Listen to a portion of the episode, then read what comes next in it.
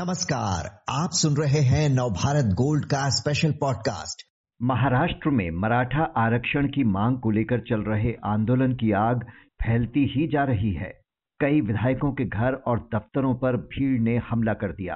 प्रदर्शनों के हिंसक होने के बाद धराशिव और बीड़ में कर्फ्यू लगा दिया गया है। मुख्यमंत्री एकनाथ शिंदे के आश्वासन के बाद भी आगजनी और तोड़फोड़ की घटनाएँ रुक नहीं रही। आखिर क्यों स्थिति काबू में नहीं आ रही?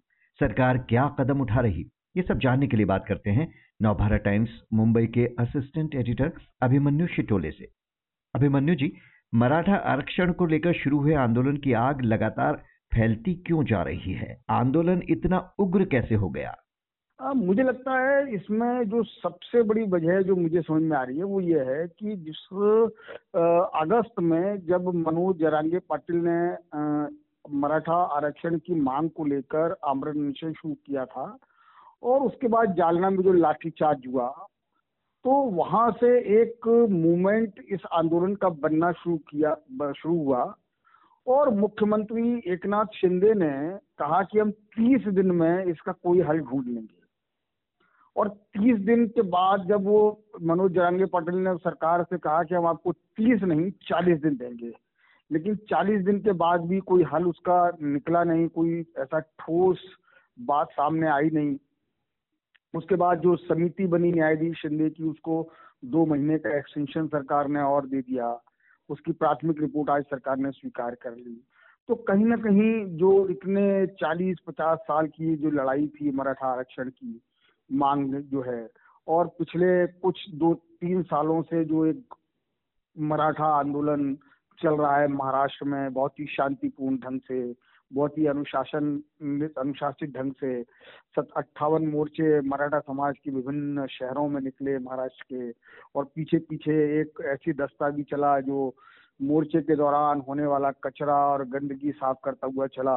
कहीं कोई नारा नहीं, कहीं कोई शोर नहीं। और किसी राजनीति पूरे आंदोलन को कोई राजनीतिक शक्ल किसी ने नहीं मिलने दी, क्योंकि राजनेताओं को एक तरह से इसमें कहा गया कि अगर आपसे कार्यकर्ता बन के शामिल हुए, किसी का कोई भाषण नहीं, मर्रा समाज की लड़कियाँ, लड़के जो इस आंदोलन से जुड़े हैं, वही लोग भाषण कर रहे थे। तो एक अब तक बड़ा शांतिपूर्ण ये आंदोलन चल रहा था, बहुत अनुशासित आंदोलन चल रहा था।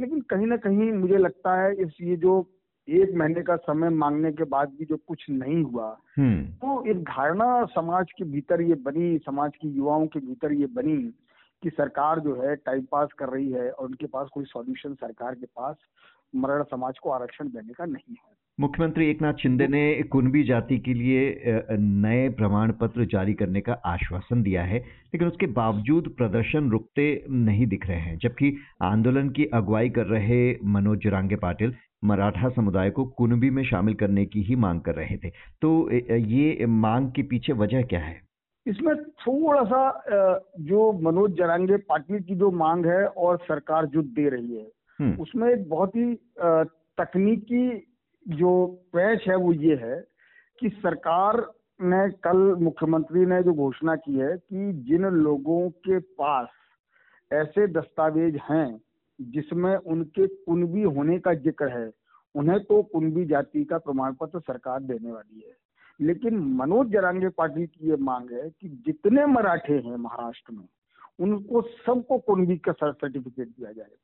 अब इसके लिए डेटा चाहिए, सबूत चाहिए, उसमें भी, मराठों में भी बहुत इस मुद्दे पर मतभेद हैं कि जो मराठों के अंदर जो कुलीन मराठा हैं वो कुनबी जाति का सर्टिफिकेट लेने के लिए तैयार नहीं है। उन्हें लगता है कि ये तो मतलब उनकी जो मराठा प्राइड के खिलाफ है, हम तो क्षत्रिय हैं, हम कुनबी का सर्टिफिकेट कैसे ले सकते हैं? तो इसमें बहुत सारे डिफरेंसेस समाज के भीतर भी हैं, सरकार के भीतर भी हैं। और ये जो अच्छा कुनबी महाराष्ट्र में आते हैं ओबीसी में। अब अगर मराठों को एक साथ सारे मराठों को कुणबी का सर्टिफिकेट दिए देने की मांग अगर सरकार मान भी लेती है तो इससे जो महाराष्ट्र का ओबीसी समाज है, ओबीसी वर्ग जो है, वो नाराज़ होगा और उनका विरोध उन्होंने शुरू कर दिया है। आज भी ऐसी खबरें हैं कि मंत्रिमंडल की बैठक में जो महाराष्ट्र में इस समय ओबीसी के सबसे बड़े नेता माने जाते हैं, जो महाराष्ट्र शिंदे सरकार में मंत्री भी हैं, छगन भुजबल उन्होंने सभी मराठों को कुनबी सर्टिफिकेट देकर ओबीसी कोटे से आरक्षण देने का विरोध किया। और ये विरोध धीरे धीरे बढ़ता ही जाएगा। जो ओबीसी के बड़े एक और नेता हैं, प्रकाश शेड़के उन्होंने भी कहा कि भाई जिनके पास दस्तावेजी सबूत है, उन्हें आप दे रहे हैं, वहाँ तक तो ठीक है। लेकिन अगर आपने एक साथ सारे मराठों को दिया तो हम इसका विरोध करेंगे। तो ये एक बड़ा पैच है इस पूरे इसमें कि सरकार किसको और कैसे कुंबी का सर्टिफिकेट देगी। मनोज जरांगे पाटिल ये भी कह रहे हैं कि भाई जिनको नहीं चाहिए कुंबी का सर्टिफिकेट वो न लें, लेकिन जिनको चाहिए आप उनको उनको देना पड़ेगा। तो इसमें बहुत से पैच ऐसे हैं और ये जो इम्पेरिकल डेटा जो कलेक्ट करने के लिए जो एक नए सिरे से आज सीएम ने कहा है, मंत्रिमंडल की बैठक के बाद कि नए सिरे से इम्पेरिकल डेटा इकट्ठा किया जाएगा, ये मुझे लगता है कि आगे जाके इस, जब वो इम्पेरिकल डेटा अगर आता है सरकार के पास तो बहुत स्थिति इसकी साफ़ हो पाएगी। तो सरकार अगर एक वर्ग को खुश करने की अगर कोई कोशिश करती है तो ज़ाहिर है कि दूसरा पक्ष इससे नाराज़ हो सकता है। क्योंकि आपने भी बताया, राज्य के ओबीसी महासंघ ने मराठाओं को ओबीसी कोटे के तहत आरक्षण देने पर विरोध जता दिया है। ऐसे में मराठा आंदोलनकारी और ओबीसी नेताओं के आमने सामने आने की जो स्थिति बन गई है, इससे ये मसला और जटिल हो गया है क्या? मुझे लगता है इससे मसला और जटिल होगा। जिस तरह से आमरण अनशन पर बैठ के मनोज जरांगे पाटिल बैठ गए हैं, हो सकता है आगे ओबीसी में, ओबीसी समाज में से भी इसी तरह से अगर कोई आमरण अनशन पर बैठ जाएगा तो सरकार के सामने फिर एक नई विकट स्थिति आ जाएगी। और ओबीसी का जो 27 परसेंट कोटा है, उसमें से अगर वो मराठे अगर अपना आरक्षण मांगेंगे तो निश्चित तौर पर उसका विरोध ओबीसी समाज करेगा। क्योंकि पहले ही ओबीसी समाज में इस बात को लेकर के काफ़ी विवाद चल ही रहा है, वो लगातार इसका विरोध कर ही रहे हैं और उनका ये कहना है कि हम मराठा आरक्षण के खिलाफ नहीं हैं। अगर मराठों को महाराष्ट्र में आरक्षण देना है तो सरकार उनको अलग से आरक्षण दे। जैसे कि 2014 में कांग्रेस की सरकार ने जाते जाते जो 16 परसेंट आरक्षण दिया था मराठा समाज को, वो भी समाज का कहना है कि आप उसको बहाल करिए, हमारे सत्ताईस परसेंट को हाथ मत लगाइए। हम्म। इस बीच इस मुद्दे पर राजनीति भी शुरू हो गई है। पूर्व सीएम उद्धव ठाकरे ने महाराष्ट्र के सभी सांसदों से इस्तीफा देने की पहल करने को कह दिया है। जल्द ही स्थानीय निकाय चुनाव होने वाले हैं। ऐसे में राजनीतिक दल नफे नुकसान का अनुमान लगा रहे होंगे क्योंकि उनके सामने अब मराठा और ओबीसी वर्ग दोनों को साधने की चुनौती होगी। तो इसे वो कैसे निपटेंगे? महाराष्ट्र में देखिए, ये तो बहुत वाकई में बहुत बड़ी समस्या है, बहुत बड़ा पैंच निर्माण हो गया है। लेकिन जहाँ तक आपने उद्धव ठाकरे की बात की तो उद्धव ठाकरे ने आज एक प्रेस कॉन्फ्रेंस ली और प्रेस कॉन्फ्रेंस में ये कहा कि ये जो मराठा आरक्षण का मुद्दा है या धनगर आरक्षण का मुद्दा है या आदिवासी आरक्षण का जो मुद्दा है, ये राज्य सरकार के अधिकार क्षेत्र में नहीं आता, राज्य सरकार इसे हल नहीं कर सकती। इसे अगर कोई हल कर सकता है तो केंद्र सरकार कर सकती है। सुप्रीम कोर्ट ने मराठा समाज का जो आरक्षण रद्द किया है उसे पलटने का अधिकार भी संसद के पास है। जिस तरह दिल्ली सरकार, दिल्ली को राज्य का दर्जा देने के मामले का जो मामला था, जो दिल्ली सरकार की शक्तियों का मामला था, सुप्रीम कोर्ट के फैसले को जिस तरह से पलटा गया संसद में, उसी तरह से सुप्रीम कोर्ट का मराठा आरक्षण का फैसला भी पलटा जा सकता है। ये शक्ति संसद के पास है।